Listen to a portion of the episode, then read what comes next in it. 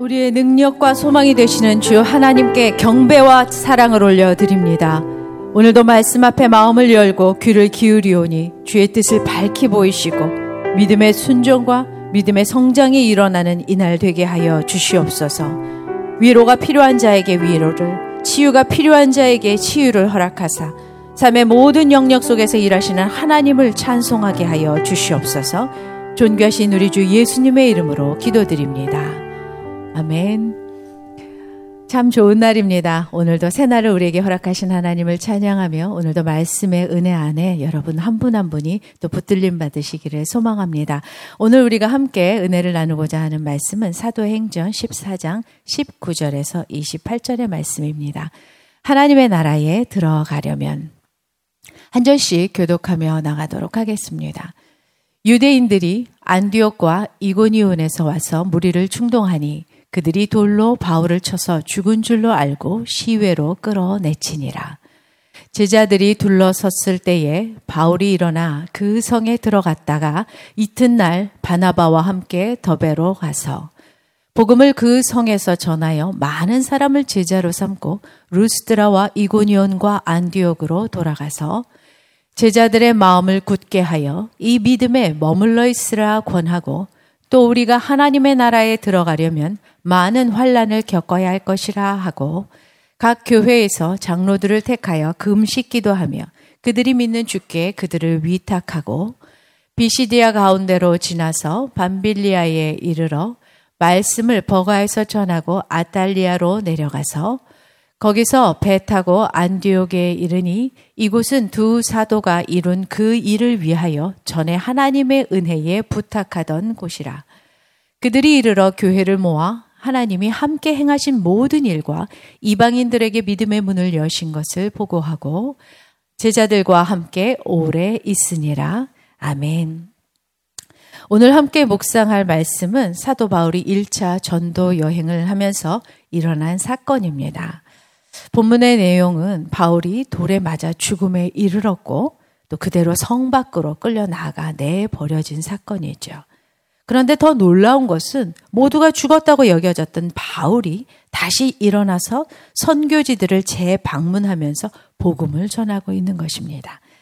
죽을 지경이 되도록 돌에 맞은 사람의 행보라고 여기기에는 도무지 이해할 수가 없는 이야기들이지요.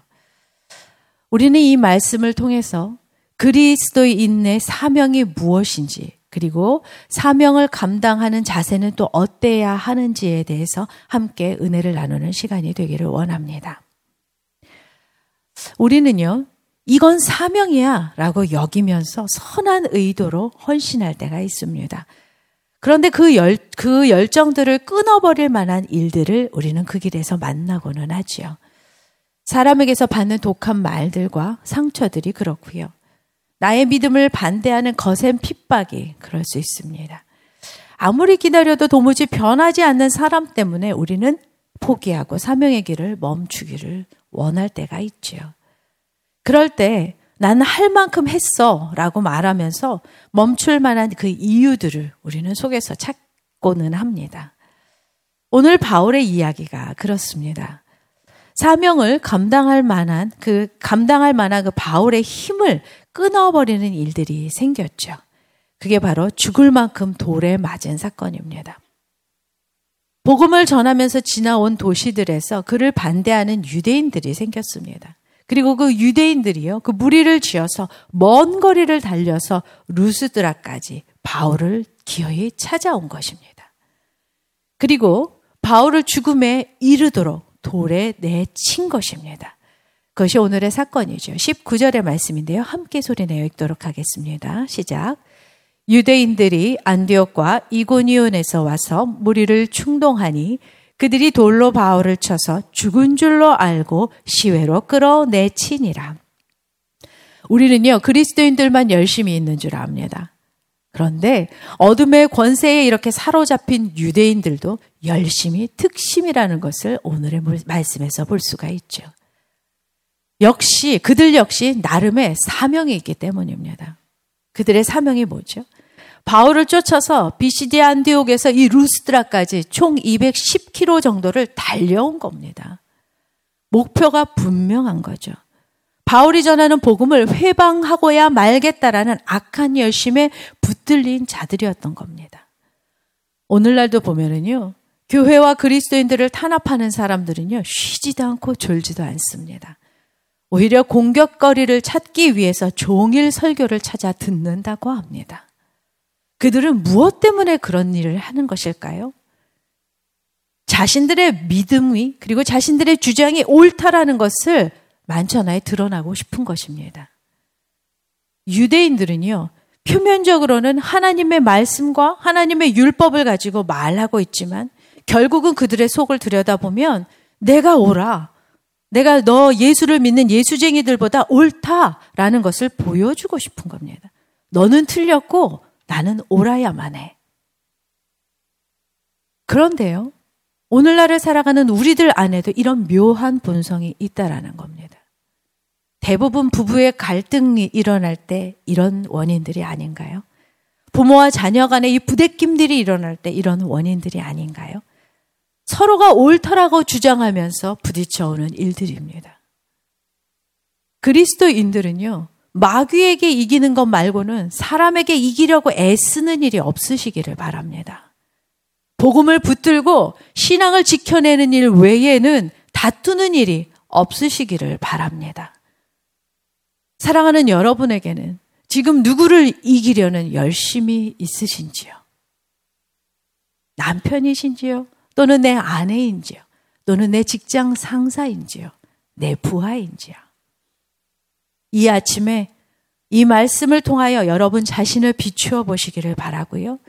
혹여라도 여러분들 안에 바르지 않은 열심이 있다면 오늘 십자가 밑에 나아가 온전히 내려놓는 저와 여러분들 되시기를 주님의 이름으로 축원합니다. 유대인들은요. 바울을 죽이자고 달려들어서 돌을 던졌습니다. 바로 얼마 전까지도 바울에게 환호하면서 신이 나타났다라고 속까지 잡아왔었던 사람들까지도 함께 합류하여서 돌을 던지고 있는 것이죠. 이 얼마나 허무한 일입니까? 마치 예수님에게 호산나를 외치던 그 무리들이 다시 변하여 예수를 십자가에 못 박으라고 소리치던 그 무리들이 되어진 것처럼 말입니다. 우리는요, 모두 상황에 따라서 변하기가 너무나 쉬운 존재들인 것입니다. 철저히 자기 중심적인 존재들이기 때문이죠. 정도의 차이가 있을 뿐입니다. 이 자리에 서 있는 저도 또 여러분들도 누구 하나 다를 것 없이 우리는 자기 중심적인 사람들입니다. 그렇다 보니 성도님들 가운데서는 찾아오셔서 누구누구 때문에 상처받았다고 붙잡고 오시는 분들을 많이 봅니다. 성도 여러분, 오늘의 말씀을 통해서 우리가 깨달아야 할 것은 사람은 사랑해야 할 존재이지 우리가 의지해야 할 존재가 아니라는 것입니다.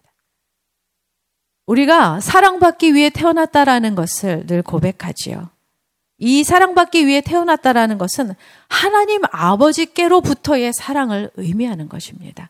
그리고 그 하나님 아버지께로부터의 이 사랑은 믿음의 공동체를 통해서 실천이 되어져야 하는 것이죠. 함께 예배하며 또 공동체를 통해서 다양한 모양으로 성도님들을 섬기는 이유가 바로 이 하나님의 사랑을 실현하기 위해서인 것입니다. 사랑하는 성도 여러분, 저는 이 시간 여러분들을 축복하기를 원합니다. 하나님께서 날마다 풍성한 그분의 사랑으로 여러분들을 넘치도록 채워주시기를 축원합니다. 그리고 그 충만한 주의 사랑으로 여러분들도 교회와 영혼들을 후회함 없이 사랑하게 되시기를 축원합니다. 사도 바울이요. 이제 무리들이 던진 돌에 맞아 죽었던지 아니면 죽을 지경까지 이르렀던지 하여간 분명한 것은 바울이 돌에 맞아 피투성이가 되었고 사람들이 끌고 나가면서도 이는 죽었다라고 여겼다라는 것입니다. 그런데 이렇게 죽음에 이른 바울이 하나님께서 다시 살려내셨고 모든 이들이 보는 앞에서 일으켜 세우셨다라는 것을 이 말씀에서 볼 수 있지요. 절대 바울이 살만해서, 살만해서 살아났다라는 게 아닌 것입니다. 그래서 하나님께서 우리에게 주신 어떤 또 진리 메시지는요. 하나님께서 사명이 있는 사람은 반드시 생명을 주신다라는 것 이것을 믿으시기를 바랍니다. 그러니 너무 걱정하지 마시고요. 건강은 물론 우리가 챙겨야 합니다. 사는 동안 건강하게 주의 일을 해야만 하니까요. 삶을 누려야만 하니까요. 하지만 죽고 사는 것은 여호와의 손에 있습니다. 그 믿음 안에서 오늘도 평안하시기를 축원합니다. 20절과 21절의 말씀인데요. 함께 읽기를 원합니다. 시작. 제자들이 둘러섰을 때에 바울이 일어나 그 성에 들어갔다가 이튿날 바나바와 함께 더베로 가서 복음을 그 성에서 전하여 많은 사람을 제자로 삼고 루스드라와 이고니온과 안디옥으로 돌아가서 여기저기 터지고 부러졌을 텐데 바울은 다시 일어납니다.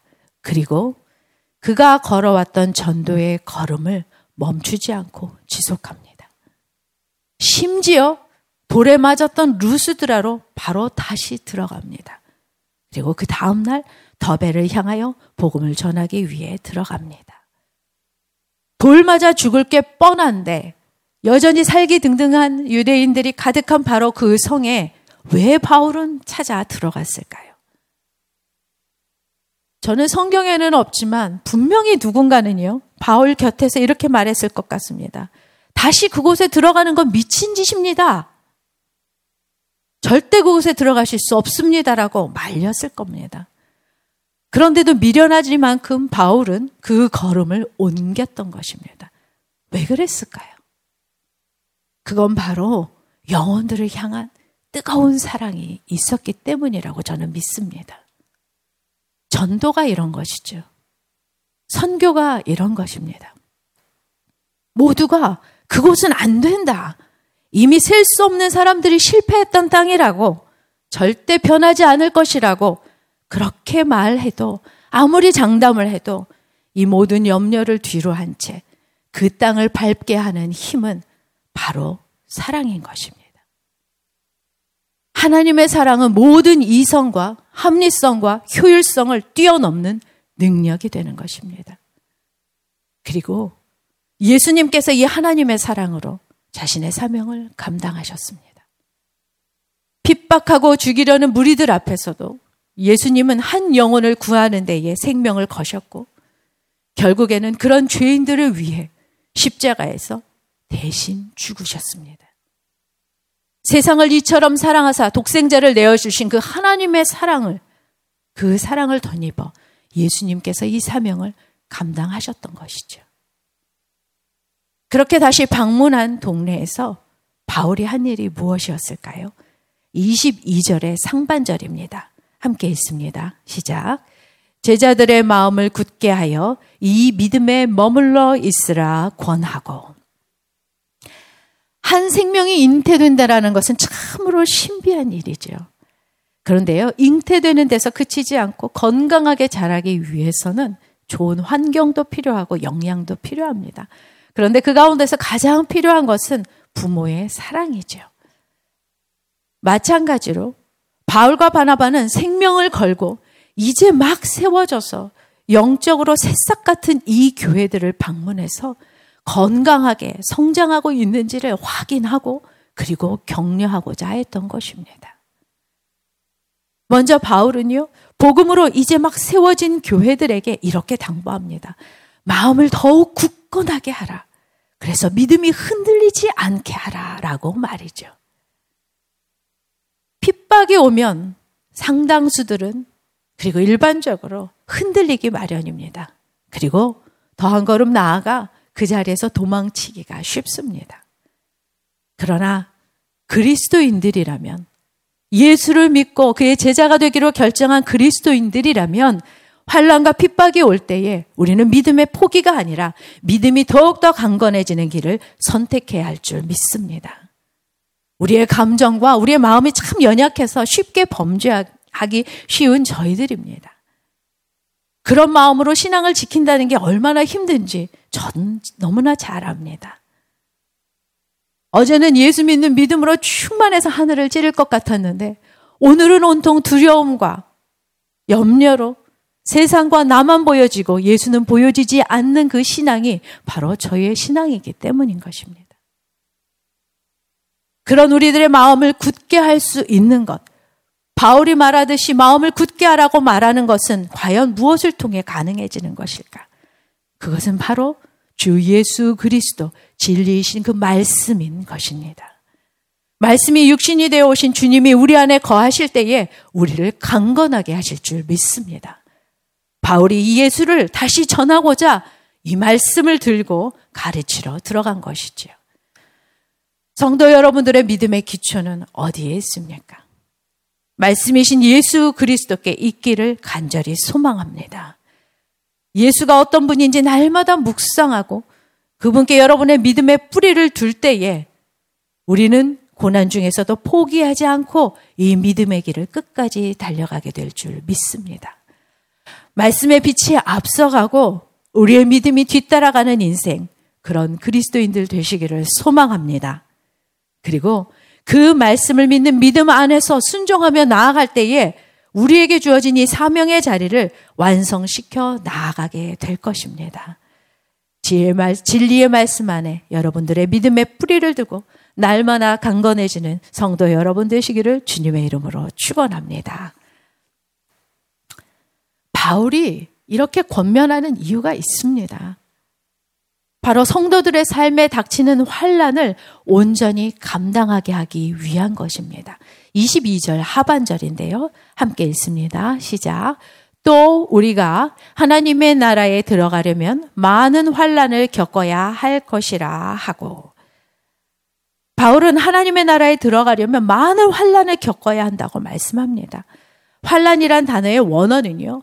포도 열매나 올리브를 틀에서 짜서 즙을 짜내는 것을 말하는 것입니다. 고통이 있고 억눌림이 있다라는 겁니다.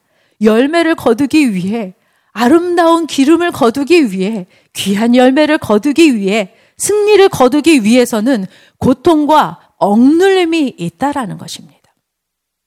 누군가 이런 이야기를 하신 것을 들었습니다. 믿음 따라 열심히 살려고 애를 쓰는데 자신에게 자꾸만 어려운 일들이 생기더라는 거죠. 그래서 하나님 앞에 불평 가득한 기도로 하나님 왜 접니까? 하나님 왜 접니까? 라고 물었다라고 합니다. 그때 주님의 음성이 마음을 치실 때 왜 너는 아니어야 한다고 생각하니? 이렇게 물으시더라는 겁니다. 하나님의 나라에 들어가려면 환란은 마땅히 겪게 될 일입니다. 그러니 그것을 이상히 여길 것이 아니라는 것이죠. 예수 믿으면 하나님의 나라에 들어가는 것을 방해하는 사단으로부터 그리고 그런 사람들로부터 박해를 겪을 수밖에 없는 것입니다. 왜요? 추구하는 바가 다르니까요. 사는 방법이 다르니까요. 그리스도인은 세상 사람들이 살아가는 영리한 방법을 버리고 때로는 주님 때문에 어리석은 자가 되고 주님 때문에 바보 같은 길을 걸을 때가 있어야 합니다. 세상과 다르게 사는 수고를 우리는 감당해 내야 한다라는 것이죠. 그래야 예수님을 보여줄 수 있습니다. 성도 여러분, 치열하리만큼 세상과 다른 길을 살아낼 때에 그때에 오는 고난을 이상히 여기지 말고 당당하게 감당하는 신앙인이 되시기를 축원합니다. 그래야 하나님의 나라가 우리 안에 이루어지고 세상과 하나님이 감동하게 되는 것입니다. 우리 23절과 25절의 말씀도 함께 읽도록 하겠습니다. 시작. 각 교회에서 장로들을 택하여 금식 기도하며 그들이 믿는 주께 그들을 위탁하고 비시디아 가운데로 지나서 반빌리아에 이르러 말씀을 버가에 전하고 아달리아로 내려가서 바울의 전도 사역은 수많은 교회들을 탄생시켰다는 것을 볼 수 있습니다. 교회는요, 누군가의 희생과 섬김으로 세워집니다. 희생 없는 성장은 그리고 없습니다. 헌신된 이들을 통해 교회가 생기고 헌신된 이들을 통해 교회가 든든하게 세워져 가는 것입니다. 짧은 기간이었지만 교회가 곳곳에 세워지면서 지도자들을 세울 필요가 생겼죠. 바울이 보기에 아직은 신앙적으로 여리고 부족했지만 그들 중에서 장로를 세우고 그가 한 일은 주님께 위탁하는 일이었습니다. 이들은 바울이 떠난 후에 어린 성도들을 지도하고 세워야 했기 때문인 것이죠. 하나님은 연약하고 부족해 보이는 이들을 세우셔서 교회를 온전하게 하십니다. 이게 은혜이고 이게 바로 하나님의 역사인 것이죠. 그걸 알기에 바울과 바나바는 장로들을 하나님께 위탁하고 또 다른 걸음을 옮길 수 있었던 것입니다. 교회는요, 우리의 능력이 아닌 교회를 사랑하시는 하나님의 손 안에서 친히 세워져 가는 것입니다. 그러니 나의 연약함을 핑계하지 말고 그 주님의 은혜를 바라면서 교사로 또 중보 기도자로 선교 팀원으로 아내 팀원으로 또 다양한 모습으로 교회를 위한 일꾼으로 세워지는 여러분들 되시기를 주님의 이름으로 축복합니다. 26절과 28절 말씀 함께 있습니다. 시작. 거기서 배 타고 안디옥에 이르니 이곳은 두 사도가 이룬 그 일을 위하여 전에 하나님의 은혜에 부탁하던 곳이라. 그들이 이르러 교회를 모아 하나님이 함께 행하신 모든 일들과 이방인들에게 믿음의 문을 여신 것을 보고하고 제자들과 함께 오래 있으니라. 아멘. 바울 일행은요, 1차 전도 여행을 마무리하면서 안디옥으로 돌아옵니다. 안디옥 교회는요, 바울과 바나바를 선교지로 파송했던 교회이지요. 안디옥으로 돌아온 바울은 교회 공동체들을 모아서 그간의 선교 상황을 보고하기 시작합니다. 보고하는 내용을 지금 읽으셨는데요. 27절에 보면 그 내용이 하나님이 함께 행하신 모든 일들과 이방인들에게 믿음의 문을 여신 것이라고 말씀을 하고 있습니다. 바울은 여러 곳에서 복음 때문에 핍박을 받았습니다. 고린도후서 1장에 보면은요 심한 박해를 받아 살 소망까지 끊어지고 마음의 사형 선고를 받은 것 같았다라고 고백할 만큼 말이죠. 그럼에도 바울은 안디옥으로 돌아와 자신들의 어떤 아픔도 어떤 수고도 이야기하지 않는 걸 볼 수 있습니다. 얼마나 화려한 열매들을 거두었는지도 자랑하지 않습니다. 대신 바울은 이 선교 일정에 하나님이 어떻게 함께 하셨는지, 얼마나 많은 도시들마다 복음이 전파되어졌는지, 또 이방인들의 마음을 열고 닫는 것은 하나님의 손에 있는데 그 하나님께서 그들의 마음을 열어주셔서 복음이 들어갈 수 있었다라는 것, 이 은혜들을 회상하고 있는 것입니다. 왜 그랬을까요? 사명의 궁극적인 목적은 하나님의 은혜와 그분의 영광을 증거하는 것이기 때문인 것입니다. 사랑하는 성도 여러분, 지금 여러분들은 어떤 열정에 사로잡혀 매일을 살아가고 계십니까? 우리 모두의 사명은 각각 다른 모양으로 다양하게 주어져 있습니다. 하지만 그 목표는 모두가 동일합니다. 직장에서 리더로서, 이제 막 입사한 말단 직원으로서, 그리고 가정주부로서, 학교 교사로서, 내가 매일매일 걸어가는 모든 길 위에서 하나님의 은혜의 영광을 비추어내는 것, 그것이 바로 우리에게 주어진 사명의 목적인 것입니다. 하나님이 어떤 분이신지를 모두가 볼 수 있도록 하는 것이 바로 우리의 삶의 이유인 것입니다. 그 사명을 감당하는 일에 삶을 내어드리시기를 도전합니다. 여러분에게 생명을 주신 것은 사명이 있기 때문입니다. 삶을 낭비하지 마십시오. 사랑하는 성도 여러분, 십자가의 사랑으로 충만하여 복음을 생명처럼 여기며 살아가시기를 축원합니다. 그런 여러분을 통해 하나님은 어둠의 땅에 빛을 비추시고 사망의 땅에 생명을 잉태하게 하실 줄 믿습니다. 그런 여러분 되시기를 축원합니다. 아멘. 함께 기도하겠습니다. 주님 이 시간 사랑하는 당신의 백성들 가운데 그리스도의 사랑을 충만하게 부어 주시옵소서. 그리스도의 사랑으로 사명의 자리를 살아내게 하여 주시옵시고 모든 순간 주의 영광을 나타내는 한 분 한 분 되게 하여 주시옵소서. 예수님의 이름으로 기도드립니다.